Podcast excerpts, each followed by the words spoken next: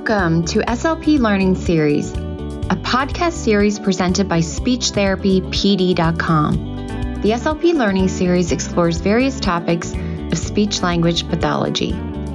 Each season dives deeper into a topic with a different host and guest who are leaders in the field.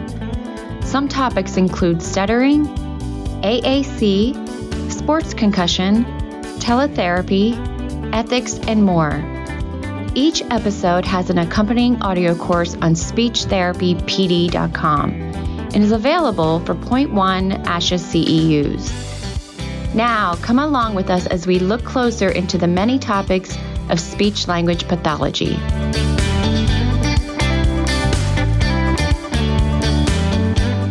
Hello, welcome to another episode of Making Sense of Myo. My name is Maddie Metcalf, and I'll be your speechtherapypd.com host this evening. Before we get started, we have a few items to alert you to. This episode is 60 minutes and will be offered for 0.1 ASHA CEUs. Dr. Piya Gandhi is our guest speaker this evening. She'll be presenting on tethered oral tissues and her function first model for assessment. Dr. Gandhi does not have any relevant non financial disclosures. Her financial disclosures include that she'll get honorarium from Speech Therapy PD for presenting tonight. For myself, I receive an honorarium from speechtherapypd.com for hosting this podcast, and I do not have any non financial relationships. We will be taking questions during the podcast this evening. I'll kind of be watching those and asking them as they are relevant to what we are talking about. So you can put those in the chat or the Q&A box. If I don't get your question in the pod or during the conversation, we'll have a Q&A at the end where I'll circle back to those. So, this evening we have Dr. Piya Gandhi. She is a board certified pediatric dentist specializing in functional pediatric dentistry. Her practice screens all patients for airway, sleep, speech, feeding, growth, and development disorders. Dr. Gandhi has done extensive training beyond her residency in airway development and the diagnosis and treatment of tethered oral tissues. She screens all her patients for airway disorders and oral restrictions, which could impact growth, development, and healthy sleep. She believes in a comprehensive team approach by using the function first model. She has worked develop a network of practitioners in the greater Houston area as well as in her practices. Her in house team currently consists of a speech language pathologist, myofunctional therapist, pediatric chiropractor, and international board certified lactation consultant. This allows the office to provide both convenient and comprehensive care. Now, without further ado, I welcome Dr. Piya Gandhi to this episode of Making Sense of Myo. Hello. Hi, thank you so much for having me this evening. I'm so excited to be here. Yes, I'm so excited to have you on. This is a really interesting topic to me, and I'm so excited to learn more. So, can you tell us a little bit about what got you so interested in tethered oral tissues? Yeah, absolutely. So I started my practice almost seven years ago and really had no idea that it would take the journey that it's been on, which has really been driven by my need as a mother to find some answers for my older daughter, Syra. She's almost 11 years old. And when I had her, I was a first time mom and had a lot of goals in terms of breastfeeding and what our newborn journey was going to look like. But similar to many patients that walk into my office, that plan went sideways very quickly. And we really didn't have many answers as to why our feeding journey was not going the way we wanted it to. And ultimately, I couldn't find the answers at the time. 11 years ago, this topic was even quieter than it is today. And so basically, I just plugged along like many of our patients are told. And it really caught up with us again when she was about four years old. She ended up having a lot of signs of sleep disordered breathing, snoring, mouth breathing, behavioral changes. And a lot of it went back to the fact that she had oral restrictions that were undiagnosed and untreated mm-hmm. as an infant. And luckily for me, I am in the dental field and I was in pediatric residency and knew some things about what sleep should look like in a child. But it was really that I was sitting in a course with Dr. Zaghi in 2017 and he was talking about children with sleep disordered breathing and tethered oral tissues and he literally described everything about her wow and so i honestly i started crying in the course because i was just like wow this is my child this is the missing piece so I came back home. At the time, I was already treating some infants for TOTS, but nearly not the way I do it today. And I wasn't really treating many older children or adults. And so mm-hmm. she was kind of one of my first, but I didn't know what I know about functional approach and collaboration at that time. So my first release on her was when she was four and a half, and we did no pre work and no post work and just did a laser release. And again, it helped a little bit, but really not what we wanted to see. So then I kind of did more education myself with speech language pathologists and chiros. And I treated her again at seven and a half, but after doing expansion and myo and chiro. and she's now just the most beautiful, thriving child and really wouldn't be without the collaboration that we had and and the fact that I kind of went down this rabbit hole looking for answers as as a mother. So mm-hmm. she continues to drive my practice and really my love and my passion for this. And you know, it took me seven and a half years to have my own child really come into her own. And my mission is that parents shouldn't have to wait that long to really mm-hmm. get to know their child. So that's oh. why we're big on education. And as a mom, it's been really rewarding. Oh my gosh. I have goosebumps. That is so beautiful. And I I can tell you're so passionate about that. And mm-hmm. it's so close to your heart, which I think makes a for a, a really passionate provider. yes. So was it really kind of what I think I heard was like airway concern was really what kind of drove you into this tethered oral tissues realm. So kind of like seeing that relationship firsthand in your daughter. Yes, absolutely. Man, well, let's jump into it. Can you tell us what are tethered oral tissues? Absolutely. so, tethered oral tissues, probably the most commonly known one is a tongue tie or a lip tie, but there can be cheek ties or buccal ties as well. And tethered oral tissues come in all shapes and sizes. So they don't always look the same. And when we're defining tethered oral tissues, we really recommend looking at it from a functional approach. So mm-hmm. everyone has a frenulum or the attachment, you know, underneath your tongue to the floor of your mouth or your upper lip to your maxillary bone, but that doesn't define them as a tie. Everyone needs to have a frenulum to attach these things together. What defines them as tethered oral tissue is something causing limited range of motion and a functional deficit. This is why when we talk about diagnosis, we really have to look beyond what it looks like anatomically, and we have to do some sort of functional screening. So, movement assessment, measurements, working with a functional provider that is going to assess where the deficits may lie is really how you tease out whether something is a frenulum or a tie. And so that's what we really stress when we're in our practice, but also when I'm educating, that we have to look beyond just the anatomy. Yes, I love that. That has been brought up across this podcast series that we can't just look at a structure and say, oh, that's a tie, that's a tie. Yeah. It's really this marriage of what is the function and what is the structure and how is that impacting the patient. So I'm super excited to hear more about that. We did have a question. What is a buccal tie? And thank you, Renee, for it is B U C C A L for buccal. Yeah, so a buccal tie is in the cheek area. It can be in the upper or lower, so maxillary or mandibular. And it's usually, I'm going to now demonstrate, located along sort of the, the back molars and attaches to the cheek area. Now, sometimes when they're very restricting, they can, from a dental perspective, cause like gum recession and problems with oral hygiene. Um, but what we've seen is from a body like fascial perspective, is that it can really cause a lot of tension in the occipital and like sternocleidomastoid muscles. So, on babies in particular that have torticollis, some of them may have some restricted buccal areas. And by releasing them, we can really help mm. with some of that range of motion in the neck. And this is where, you know, collaboration comes in because I learned this from my chiros and my PTs. You know, this is not something I learned in like dental education about the fascial tension. So it's really cool to learn from these other providers how all these things are related. I love that. That's another thing that's been a common theme is that myofunctional therapy is so interdisciplinary. There's so many pieces, but it makes sense because our bodies are all connected. Absolutely. we can't just look at our one little area in isolation because it's going to be impacted or impacting something else. 100%. Since we're on buccal ties right now, what are some of the functional impacts that can be seen from buccal? Well, I guess we've kind of touched on it for the oral hygiene and range of motion and then the body tension. Are there any other functional impacts from buccal ties? Not that I'm aware of. Also, this is the area where we have like the least research in. Mm-hmm. And so a lot of it is just sort of anecdotal, where we share cases amongst providers and see what the outcomes are like.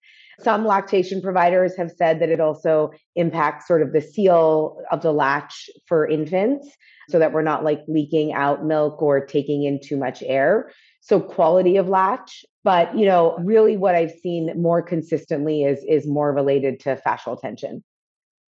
I have a question from something I've seen in my own practice. Have you ever seen where they have like two or three ties? Is that just like yes. a normal variation or like a variation of normal?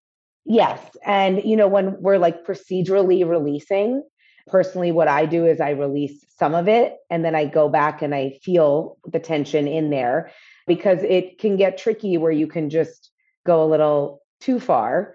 Mm-hmm. So, again, when we're talking about releasing, you want to approach the release from a functional standpoint as well. So, you know, feeling and seeing the tension, not just getting rid of every piece of tissue that's in there. Mm. What are some of the functional impacts that can be seen from ankyloglossia or tongue tie? Yeah. So, starting at birth, that's the first sign that we see that a, a tongue is not functioning correctly. Most most common things, you know, from a mother standpoint, pain while feeding, mastitis from incomplete breast drainage, blistering or like lipstick shaped nipples. From a baby standpoint, clicking noises from that incomplete suck swallow pattern, dissatisfied after a feeding. Jaw quivering is a big thing because we're overusing like the wrong muscles in our mouth. And then just like fussiness while feeding. So mm-hmm. a lot of those like feeding issues.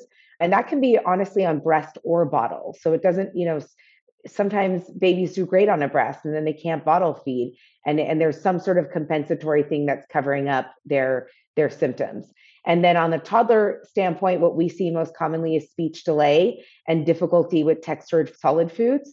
So particularly when we ask about feeding you know we we want to ask specific questions. So i particularly ask about meat eating because that's a very common red flag but you have to say like can your child eat meat that's not in a hot dog nugget shredded ground form? Because as a society we've done a really good job of pre-chewing our food and then giving it to our kids so we see a lot of difficulty with the chewing and swallowing in that toddler young childhood phase and then as we move on really seeing issues with articulation and depending on where the tie is it may be harder consonants or like k's and g's if it's a posterior restriction and then on all ages airway dysfunction. So even on the infants, you'll see them come in with their mouth open already. So that's early signs of airway disorder, breathing disorder, mouth breathing. But then it can really contribute to an underdeveloped upper jaw very quickly because the tongue is supposed to elevate and push on your maxillary bones, specifically between zero to four years old. And mm-hmm. so we see a lot of these signs of sleep disordered breathing and sleep apnea pop up really early grinding, mouth breathing, movement around the bed, snoring. Children should be silent, still sleepers. And then on our adult population, just an exacerbation of what started. So, chronic TM joint pain from the overuse of the wrong muscles. Some of our adults are picky eaters still and have speech disorders. And then chronic neck tension and, and back pain. And most of my adult patients are sleep apnea patients. Mm. So it's just a 40 year compounding or 50 year compounding of what started during infancy. Can you share a little bit more about how a tongue tie can impact airway? Sure. So our tongue is the integral muscle in our mouth that dictates the growth and development of both our maxilla and our mandible. Our swallow pattern is what brings our mandible forward and dictates its forward growth rather than it growing downward.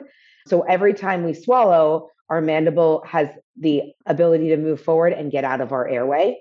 From the maxilla standpoint, this is where early treatment is very beneficial because the maxilla growth peaks at age four and then stops growing by age eight. So wow. if we have if we have a tongue that is not elevating and pushing up on the two the two palatal bones, then we don't have that pressure to spread out our bones. And what happens is with the lack of pressure, our maxillary bone becomes V shaped or narrowed and very high. Well, that maxillary the bone is also the floor of our nose. So then our nasal passages get narrowed. And then we have more resistance for nasal breathing. And then we open our mouth to get more air. The problem is, is mouth breathing oxygenates our body less, especially when we're sleeping. It leads to a lesser quality of sleep. So then we're not falling into a deep, restful sleep. And then we just have a cascading effect on all of our things hormone release, nervous system regulation. For our kiddos, we end up seeing them starting b- bouncing off the walls because they have these ADHD type symptoms because they're just mm-hmm. on overdrive. So that's something in our office we screen for very early is what does the palatal development look like? We're talking a lot about not using pacifiers and using things like Myo munchies and baby led weaning because chewing is how we exercise our tongue and spread our jaw out. And so all these things have to happen so early because we know that growth pattern of the maxilla dies down so early in life. So it's really important that we catch these things early. Thank you for sharing that. Yeah.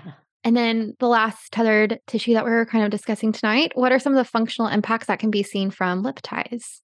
Yeah. So lip ties, again, much more obvious to see. So a lot of times people will come in with a lip tie concern, but they're having issues that are more related to tongue tie. But we always look at all the areas.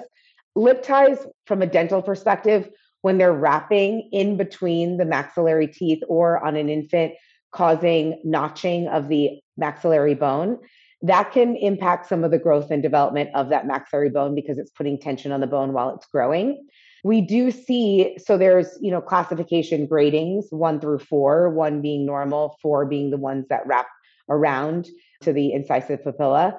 We do see that some of the twos and threes that are not wrapping around will migrate and self correct but which rating that, system do you use?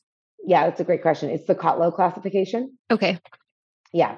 Uh, but if they are wrapping around, then they tend to cause spacing between the upper front teeth, which can be again again more of like a hygiene dental issue. And then they can cause some growth impacts on that upper jawbone. Sometimes, if they're really tight, they can impact bilabial sounds and some eating patterns, like when you're trying to like take a bite of an apple and need to flare that upper lip out. From an infant perspective, it can impact the seal while feeding. So we don't have like a great duck lip look on the upper on the mm-hmm. upper lip and so then those babies tend to take in more air while feeding and can also mimic sort of refluxy type symptoms. So it will impact the quality of the latch, but in the long run, in my opinion, tongue ties are the most impactful and the ones that should be paid closest attention to. These other things can definitely contribute, like buccal ties and lip ties, but not nearly as much as a tongue tie.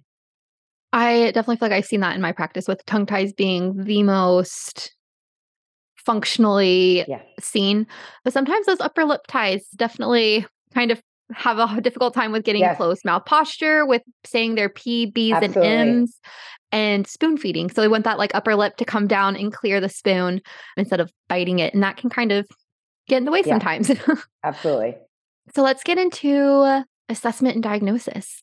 How yeah. do you diagnose a tongue tie, sure. Dr. Gandhi? Yeah. So when I first started, as I had mentioned with my older daughter Syra, is my my thinking was like, oh, you see a tie, you just laser it, and it's good. Like everyone's functioning well. Mm-hmm. We know that that's really not true at all. We really have to look from a functional perspective, and we have to incorporate a lot of other providers to make functional success. So this is where the function first model came in. And what it is, it's really a four part model. And all of my consultations start with how did you get here? Tell me your story. And that's where we're getting the family involved. And I apologize, I didn't send you an image of the function first model, but it is on my website. And it is basically four little bubbles. And the first bubble is the family bubble. And that is where we get our family story. And the reason why that's so important is there's a lot of different education out there on tongue ties and you want to know what your families are coming in with so that you know what how you need to educate them and also from a family support aspect do we have a family that's all on board with ties do we have differing opinions so it really tells you how you're going to approach these patients which is really important the mm-hmm. second aspect of the function first model is a primary care provider and many practitioners that are in this field shy away from primary care providers because, at least for me, most of the time that's a pediatrician. And we are still not all on the same page about tethered oral tissues. But my approach is not running away from these people, it is slowly educating them so that they can start to understand what we're doing. Because if there are any parents on this podcast tonight, y'all know that when you chose your pediatrician, you chose them very carefully. And most parents are going to go back to their pediatrician and verify or ask, like, hey, mm-hmm. my dentist or my speech language pathologist recommended this. What do you think? So we can't ignore them because they're not going away. We have to acknowledge them and also realize where they're coming from. So, at least in Houston, many of our pediatricians have seen bad tongue tie releases, a quick snip or a quick clip that doesn't work. And so, in their opinion, tongue tie releases don't work but they've just seen the wrong tongue tie releases. So we need to step in and re educate them. So that's my stance on it. I also tell parents hey, if you go talk to your pediatrician, they may tell you the exact opposite thing. And this is why. So I think it's really important that, that we incorporate them. Mm-hmm. The third part of the model is our functional providers. Obviously, the most important. It's called the function first model. And these providers for infants fall in two categories, which are mainly a body worker and an oral motor provider. So a body worker can be a combination of or one of chiro, PT, or osteopath, sometimes craniosacral therapists, things like that.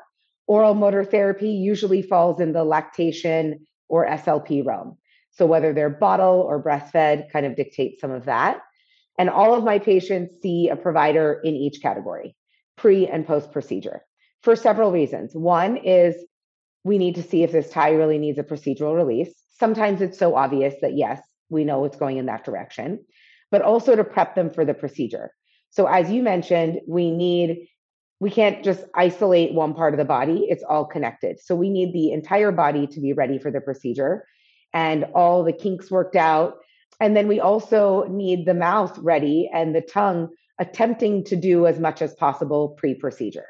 So we see our functional providers. And then when they come to me for an, an assessment, a consultation, it's really a three part consultation it is anatomy, functionality, and symptoms.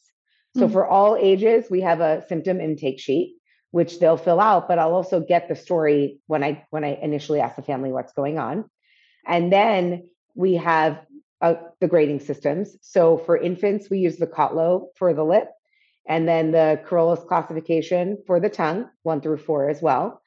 And we take pictures of all areas. And then I use the Hazelbaker scoring for mm-hmm. infants. And so that's our functionality testing. So we're looking at suck, we're looking at lateralization, we're looking at elevation, we're looking at extension. And then we put all three pieces together to make a diagnosis of is this a tie or, or not? And to me, putting all those three pieces together, I feel really confident in my diagnosis. I don't feel like I'm over treating or under treating. Of course, that comes with time and practice also. And so the same applies for when we're treating kids and adults. The only difference is is on the oral motor therapy, it's usually myofunctional therapy or SLP, depending on whether there's a speech deficit or not.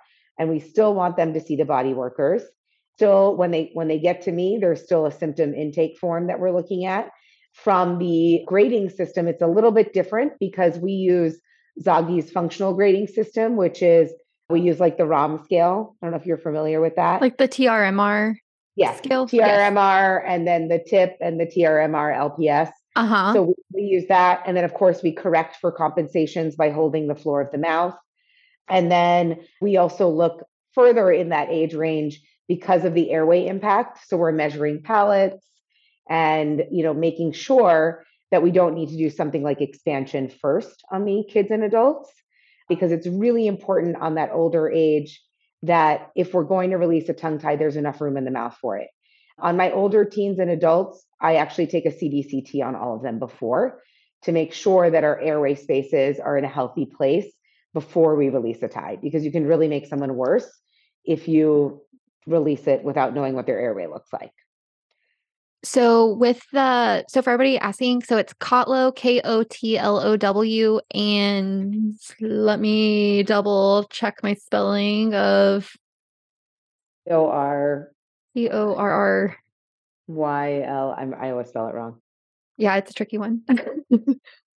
Uh, C O R Y L L O S for the other. Here. I will. And that's used for like the infant population. Then the Kotlow for the lip can be used for all ages, but then there's a different grading that we use for the kids and adults, which is the Zaghi's. Yes. And I, so if you want to find, if you're listening to the podcast, so I've attached Zaghi's website. And if you just scroll down, you'll see the TRMR visual there.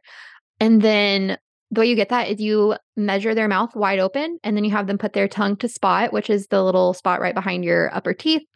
And then you measure that. And then you have them do a lingual palatal suction and measure that. And then you divide the tip divided by the, I think I'm not a math person. I always have to like see which one gives yeah. me the percentage. But the tip divided by the max and then the suction divided by the max. And then there's percentages that fall into above average, average, below average. I think a significantly above average. So yeah, I was I was trying to find one for Kotlow, but I can't find a good website for Kotlow. So I'm sorry for people that are in the chat. I love how interdisciplinary your clinic is. That is a dream. So do you whenever you're doing I just work in a private practice, but a lot of my patients do go to an orthodontist or a dentist that provides CBCTs. Okay. Is there like a point that you do not do a release based on like what the CBC like if it's like green. So for those that don't know, a CBCT is like a 3D imaging scan that kind of shows you like what does the airway look like and they're really cool. yeah. And so if it's like in the red, will it like do, does it have to be in the green for you to So what I'm so what I'm really looking at is in that space is what's called the posterior airway space, which is uh-huh. the space behind the soft palate and posterior tongue to the spine.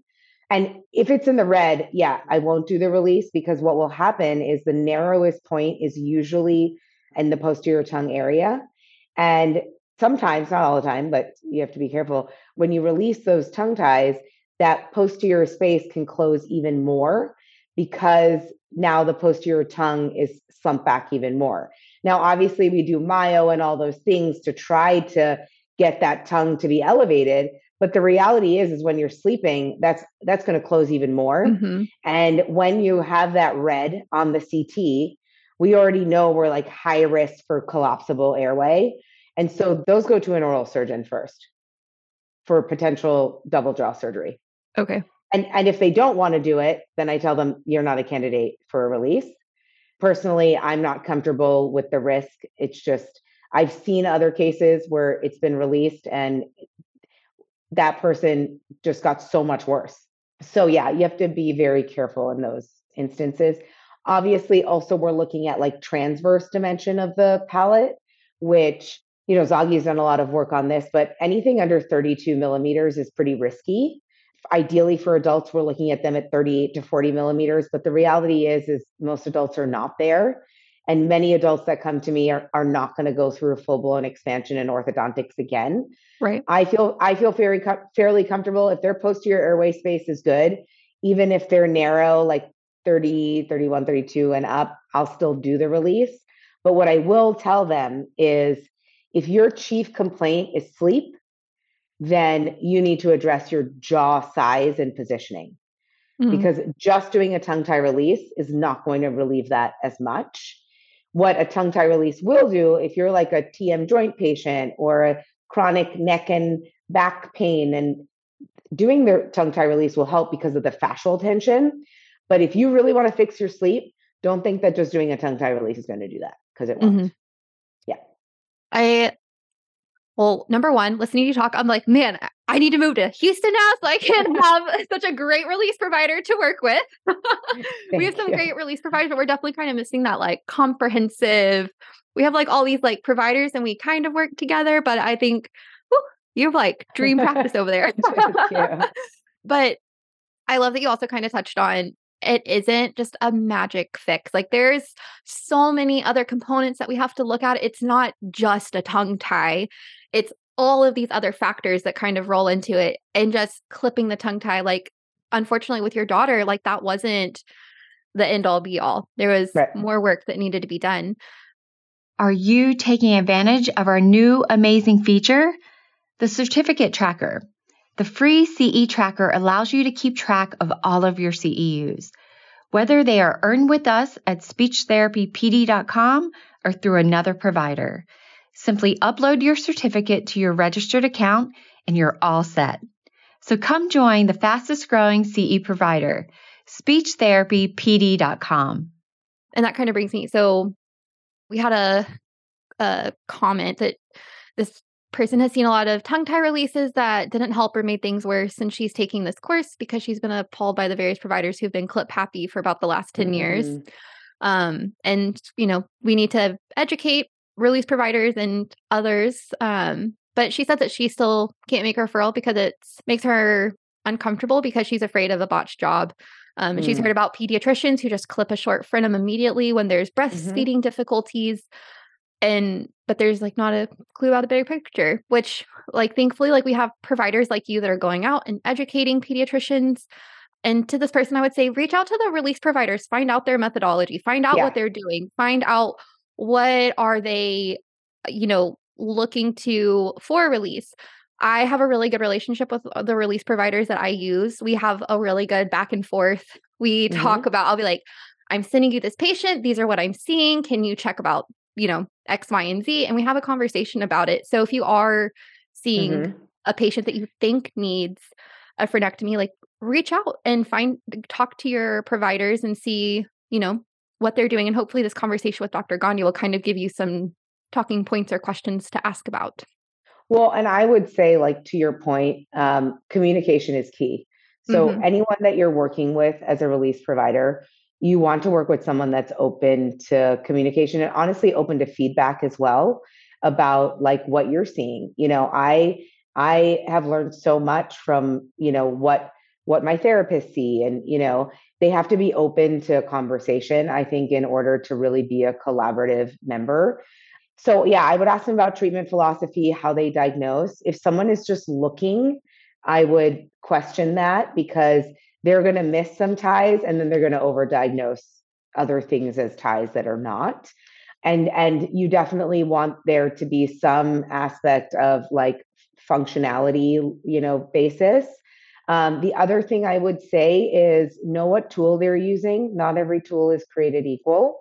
Um, so there are lots of different types of lasers out there. Of course, the practitioner skill is very important, but know kind of what tool they're using, not just as a screening for you, but also that's going to dictate some of the aftercare that's needed and what the wound looks like. And so just so you know how to support your patients as well. The other thing I would ask them about is what's their aftercare protocol? I would be very skeptical of any provider that does not see their patients for a post op. Mm-hmm. And you'd be surprised how many people don't do that because I see so many patients in my office that got it done somewhere else and are having post op visits with me because they're lost. So I think it's just about having conversations. Unfortunately, that's very time consuming. So you do have to invest a lot of your own time in building these networks. But then once you find your people, it just it works like magic but it mm-hmm. takes time. Thank you for some of those tips for kind of yeah. collaborating and getting this going if people don't have um, a team quite yet. But yeah. speaking about the different lasers that can be used, that kind of gives us a great segue into what does a frenectomy look like? yeah, I will talk about like the infant population first, okay? Um, because because the techniques are different, and providers really should take clinical courses in if they're going to treat everybody in in all the arenas because you can't like interchange the techniques in my opinion. So an infant release is is quick. I mean um, i personally i use a co2 laser. I use the light scalpel laser which is extremely precise and gentle. And so our infants are awake. They're in a swaddle. They wear little safety glasses. We are using just a little bit of topical numbing gel and we're lasering for about 15 seconds. That's a lip and a tongue together, 15, about 15 seconds. This laser in particular is, you know, we don't really see any like uh, heat inflammation around the surrounding tissues because it again it's not there's another laser called a diode laser that is very hot so that's a little bit different. But overall procedure is quick minimal to no bleeding.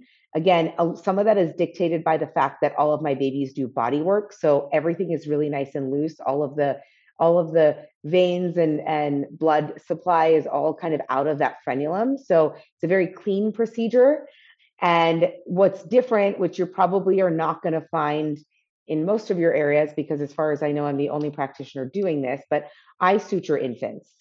So after I'm done with my release, most practitioners are just going to take some pictures, baby's done. They feed right after, like we have a nursing room where they can bottle or breastfeed um, right afterwards. They don't need to put anything on the wound or anything like that. But I will put a dissolvable stitch or two in each area that I release. Only adds about anywhere from a minute to a minute and 20 seconds to the procedure. And the reason we do that is because it minimizes the amount of stretching that the parents need to do. It also makes wound healing more predictable, just like it does on kids and adults. So when we are treating an infant uh, tie, we are releasing just the frenulum. We are not releasing into the muscle or anything like that. You really want to release until you don't feel any tension under the tongue, and hopefully that tongue starts lifting up right away. From a lip perspective, you you know when we release, we release all the way up into the vestibule. But really, you want to check again. It's about functionality. Can that lip cover the nostrils? The minute it can, you're done releasing. And then similarly, like I said about the buccal ties, we'll release just the ties that we need to to feel that the tension is gone. Um, and like I said, baby feeds right after, does need pain medication for about 24 to 48 hours. We offer homeopathic options such as arnica or a weight based dose of infant Tylenol. We let parents decide what they want. There is no restriction on feeding, but we do restrict pacifier use after the procedure because we want to teach these tongues to lift up and move around, not be held down.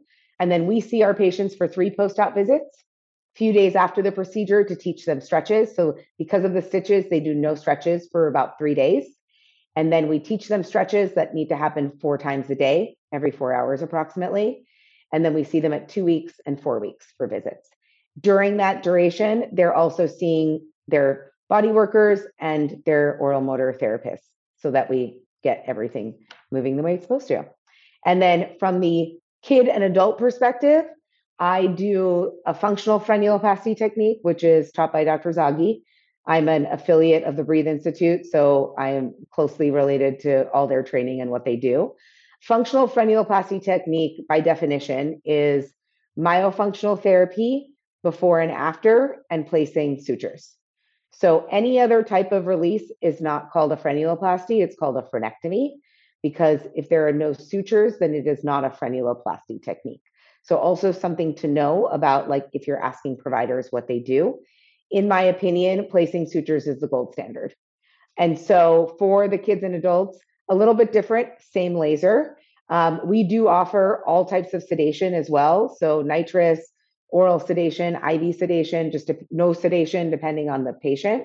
We do locally numb with an, an injectable local for those patients. And then again, we're releasing to where we need to to get functionality. So it's really important that they work with Myo first because during the procedure, I'm asking them tip to the spot, hold your, they're holding their suction while I'm lasering so I can see how much I need to release. And then we're measuring that ROM scale during the release to see have we released enough? Because again, you don't want to go overboard. The more you release, the more likely you get scarring and healing that's not optimized. So you want to be as conservative as possible while getting functionality. Similarly, those procedures, recovery wise, most of my kiddos go to school and normal activity that day, pain medication as needed, and then they're following up with their therapist as well. Similarly, they'll see me for post ops, but just two post ops, a week and three weeks out. You talk so much about the work before and the post op. Can you kind of give us a little bit of um, what does pre work look like, and then mm-hmm. what you recommend for like that post op care? Yeah. So pre work wise with Myo, um, most of the time they're doing average, I would say, is about four to six sessions before. Obviously, this is dependent on how dedicated they are to home exercising and things like that. But they're, you know, they're usually seeing their therapist weekly. And main things that we're working on are um, minimizing compensations. So a lot of like the jaw lateralization that happens or the neck engagement and you know when they're elevating the floor of their mouth things like that. Um, and then we're really working on strengthening the tongue muscle as much as possible because the more defined that muscle is the more i know where i'm going. And a huge part of that is the lingual palatal suction I mean, I want my patients to be able to hold that suction for two minutes straight mm-hmm. because I'm having them hold it approximately 30 seconds at a time while I'm working on them while they're numb.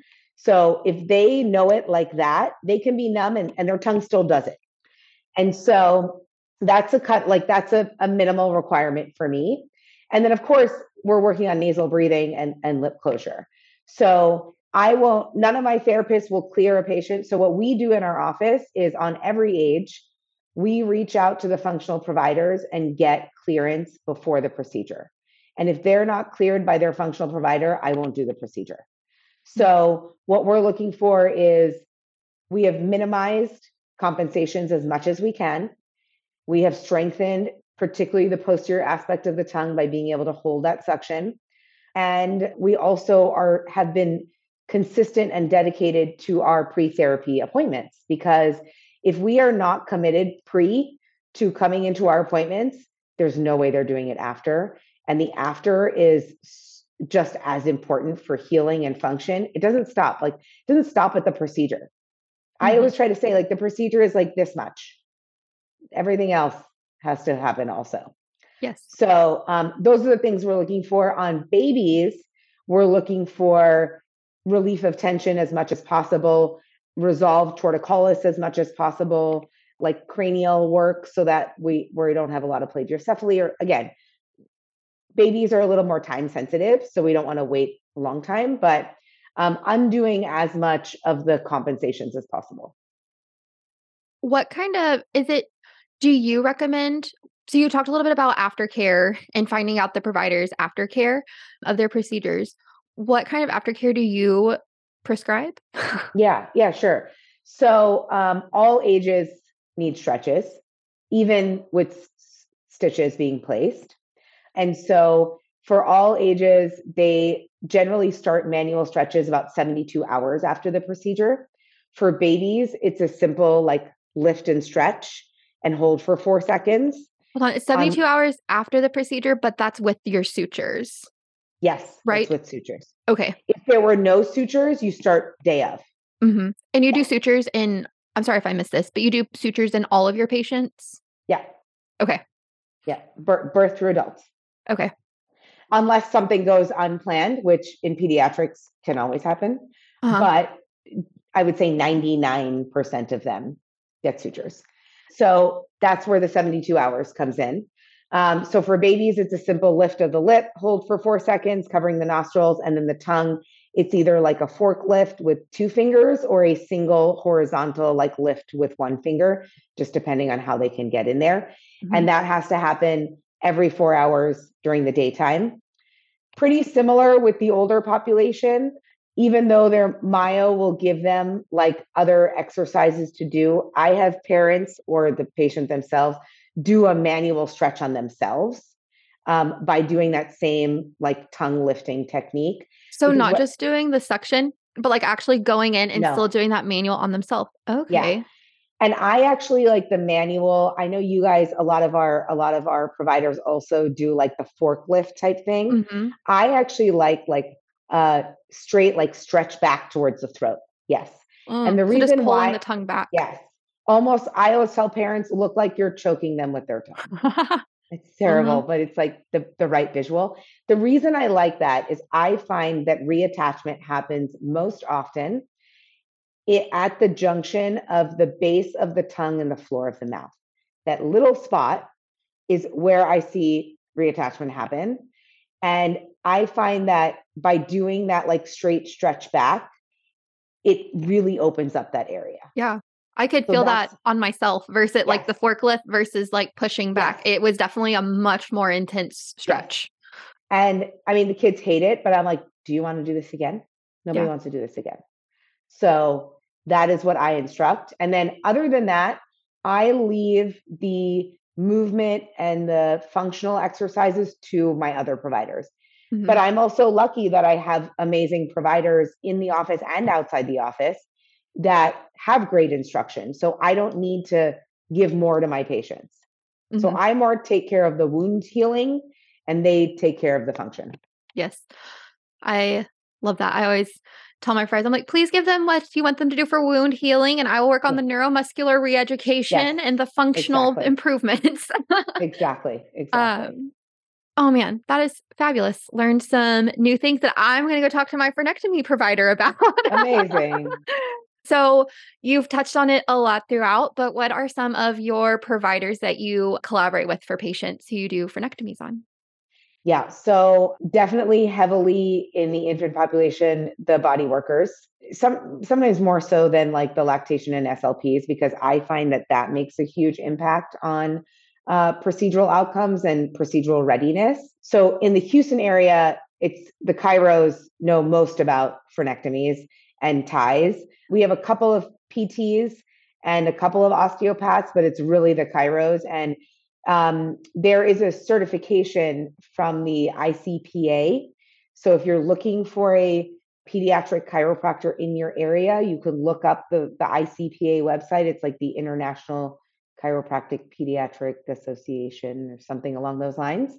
Yeah. And so, oh, you got it. Okay. I did. And yep. So, and then for people um, listening, I'll just say really quick, let me see if I can find the full name. I'll come back to it. okay. So that's a good resource.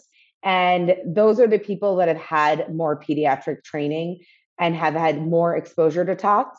Technically, any chiropractor can treat a baby, but you really want to kind of vet out. And couple of questions that I ask when a provider approaches me or I'm thinking of collaborating with them is do they work in the mouth? If they don't work in the mouth, then they don't really do this. That's not mm-hmm. to say they can't be trained to work in the mouth. Now, some things to note is there are some state regulations as to whether a chiro can work in the mouth, but if they can't, then they usually instruct the parents on how to do it. So that's one thing to note. I see a question about craniosacral therapists. Mm-hmm. I don't know if you want me to yeah jump that, on it. So craniosacral therapists, yes, there some of them are, are chiros, some of them are massage therapists. One thing to know is craniosacral therapists are great. The advantage to doing a chiropractor that does craniosacral therapy is they can do a manual adjustment as well. So you are going to get better spinal alignment. That's also where, when we talk about PTs, PTs are great, but a muscle is attached to a bone. So if a bone is out of alignment, then that muscle is only going to be able to be corrected so far. So that's kind of why I like the chiros. But I think it's also dependent on where you're located and what you have available.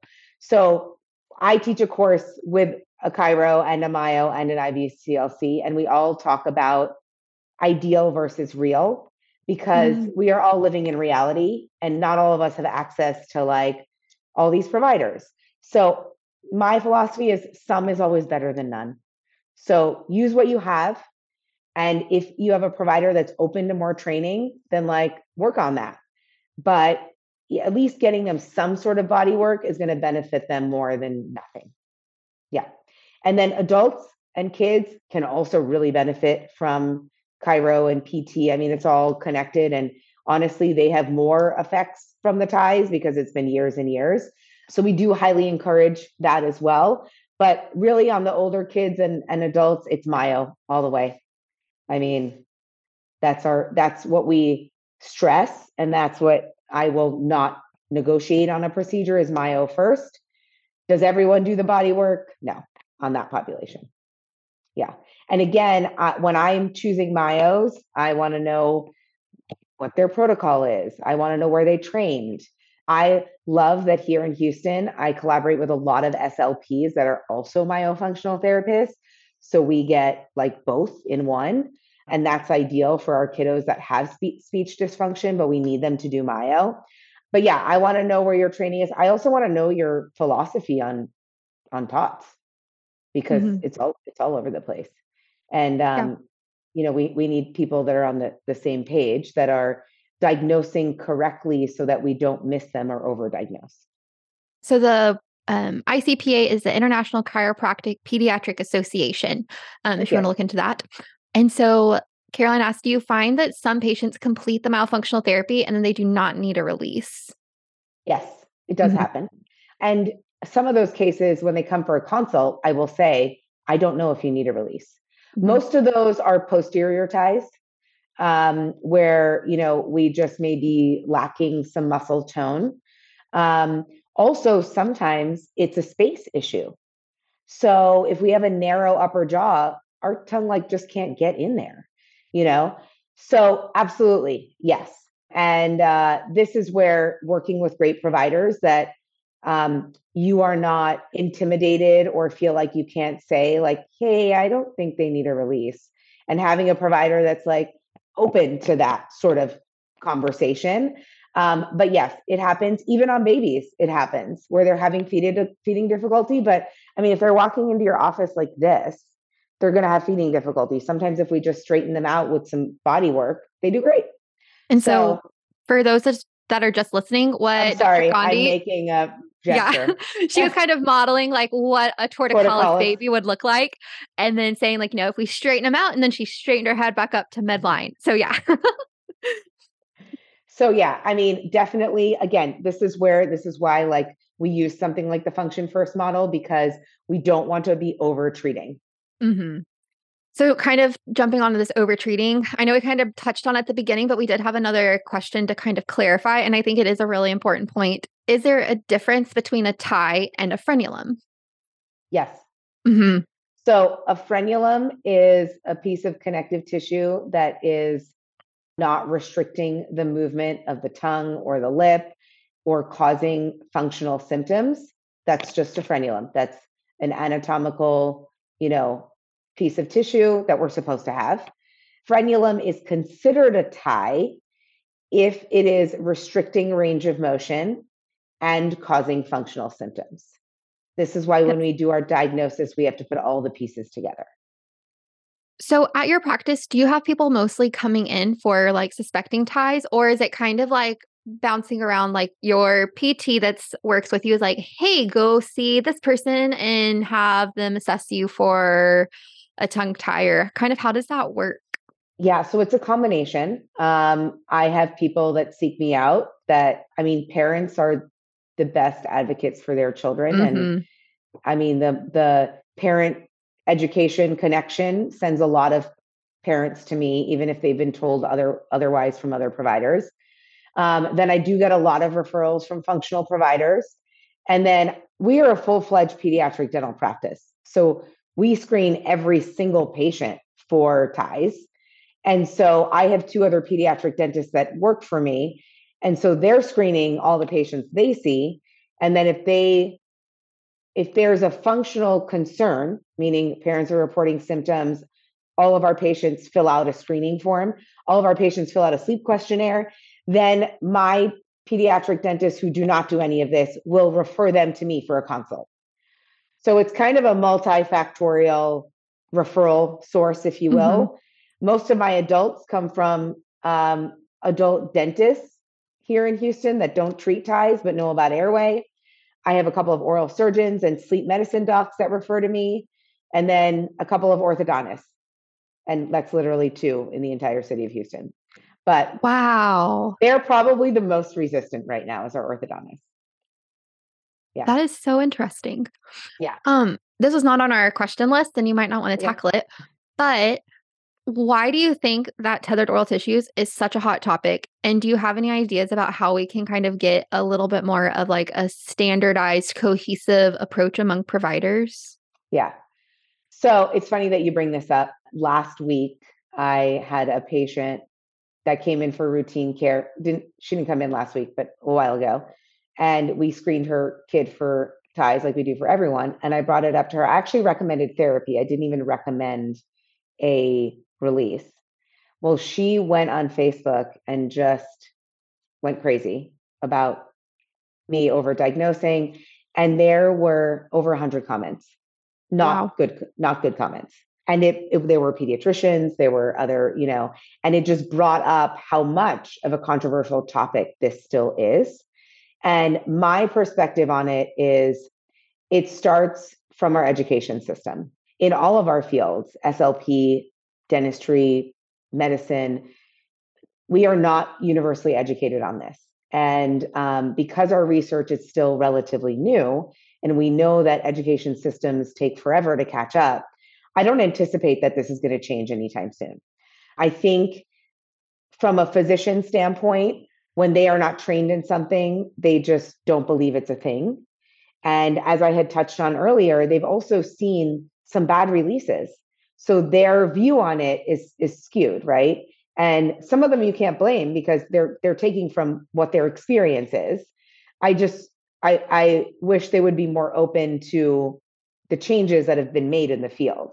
So from my perspective, yeah, what we're doing is by sending them completion letters of their patients that are now thriving, maybe we're starting to change their perspective and they can see what their patients look like post procedure. I love that um, idea of completion letters. Yeah, and we do it on all of our patients. Oh my gosh, I love that. Um, and so it's a it's a backdoor way of saying, look, see, you know, without saying mm-hmm. like, hey, you know, we did a good job.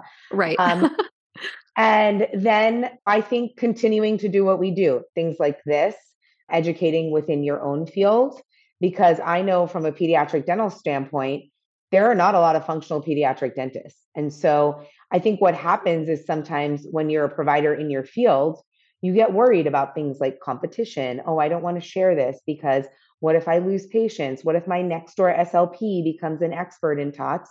There are so many people that need help that honestly, the more awareness we bring to it, the more people that are treating it, the more we're going to be have a chance to universally educate on it. The I love more that. we the more we keep it in the dark and try to keep it to ourselves and make it our specialty only, we're still going to have this like controversial some people know about it, some people don't. Mm-hmm. So my my perspective is if you know about this, if you're passionate about it, spread the word. To whoever will listen, just spread the word.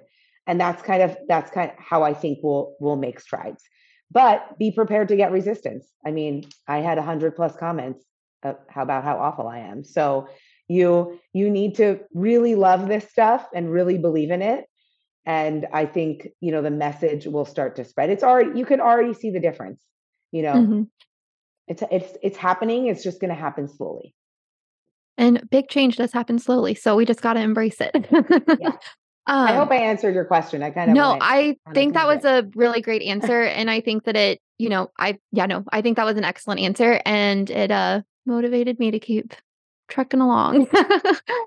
and so we did have a question, um, and you kind of touched on it again. But what does a bad release look like? Like, what do you mean by a bad release?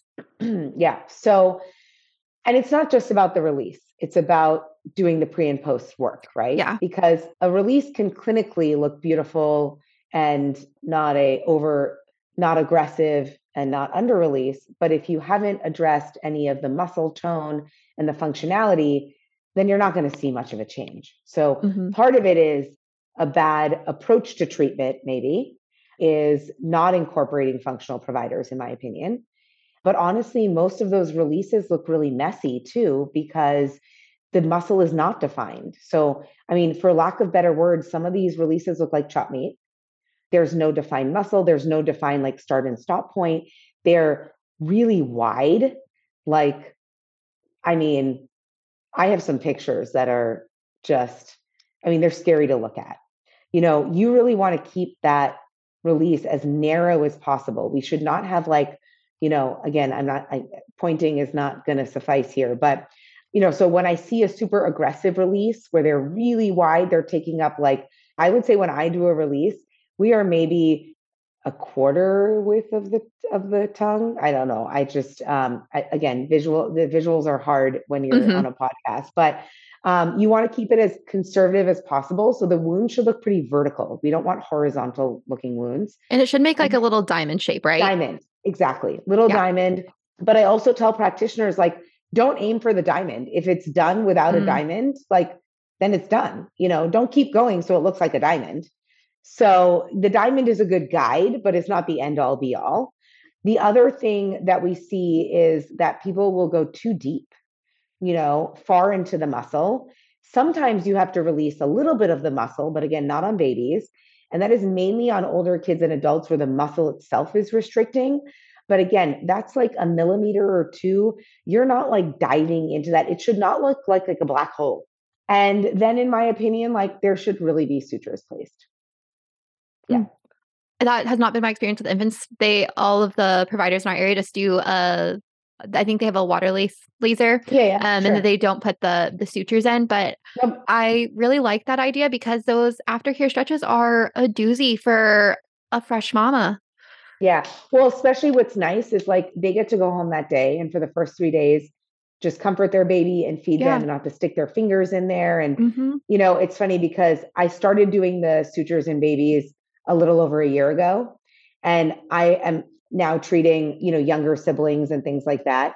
And when I tell the parents, like, oh, this is a change we've made because, you know, and they're like, oh my God, yes, we don't have to like get back in there right away. I mean, it is for, for them, it's like the most amazing thing. Yeah. Oh my gosh, that's so neat. And then Beth, you kind of mentioned that your um, dentist does a laser without sutures. That's what my dental provider does, and we see really good results with that. But I will say, I'll let Dr. Gandhi speak on to this, but the aftercare is very different with a laser release and no sutures versus a frenectomy that has sutures placed. Yeah, totally. I mean, it's well, first of all, the wounds heal faster and more predictably. So we see a lot more of the vertical wound healing because it's already started once that, you know, once the three days are in and they have to start the stretches.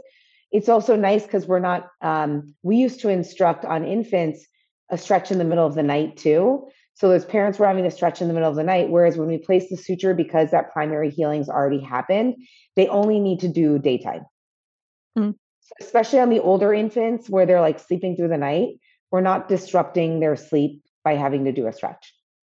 Have you noticed a, a difference in the healing process in putting the sutures in the infants versus not? Just that the wounds are healing quicker Okay. and I mean they all they all look really good. Yeah. Yeah, they all Oh. look really good. That is so awesome.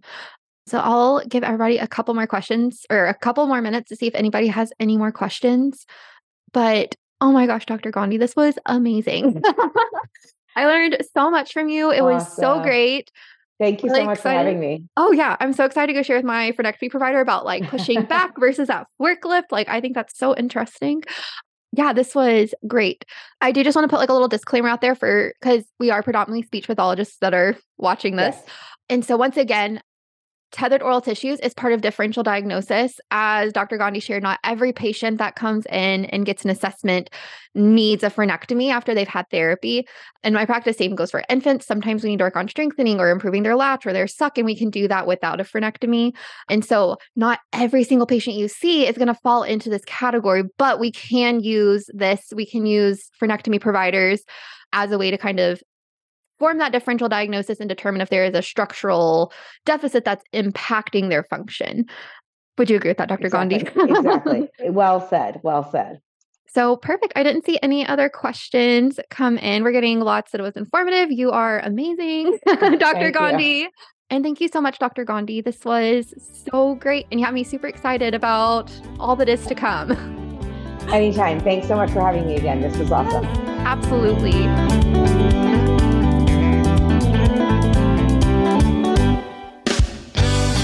For joining us for today's course. To complete the course, you must log into your account and complete the quiz and the survey. If you have indicated that you are part of the ASHA registry and entered both your ASHA number and a complete mailing address in your account profile prior to course completion, we will submit earned CEUs to ASHA. Please allow one to two months from the completion date for your CEUs to reflect on your ASHA transcript. Please note that if this information is missing, we cannot submit to ASHA on your behalf. Thanks again for joining us. We hope to see you next time. Thanks for joining us at SLP Learning Series. Remember to go to speechtherapypd.com to learn more about earning ASHA CEUs. We appreciate your positive reviews and support and would love for you to write a quick review and subscribe. If you like this and want to hear more, we are offering an audio course subscription special coupon code to listeners of this podcast. Type the word SLP Learn for $20 off. With hundreds of audio courses on demand and new courses released weekly, it's only $59 per year with the code. Visit speechtherapypd.com and start earning ASHA CEUs today.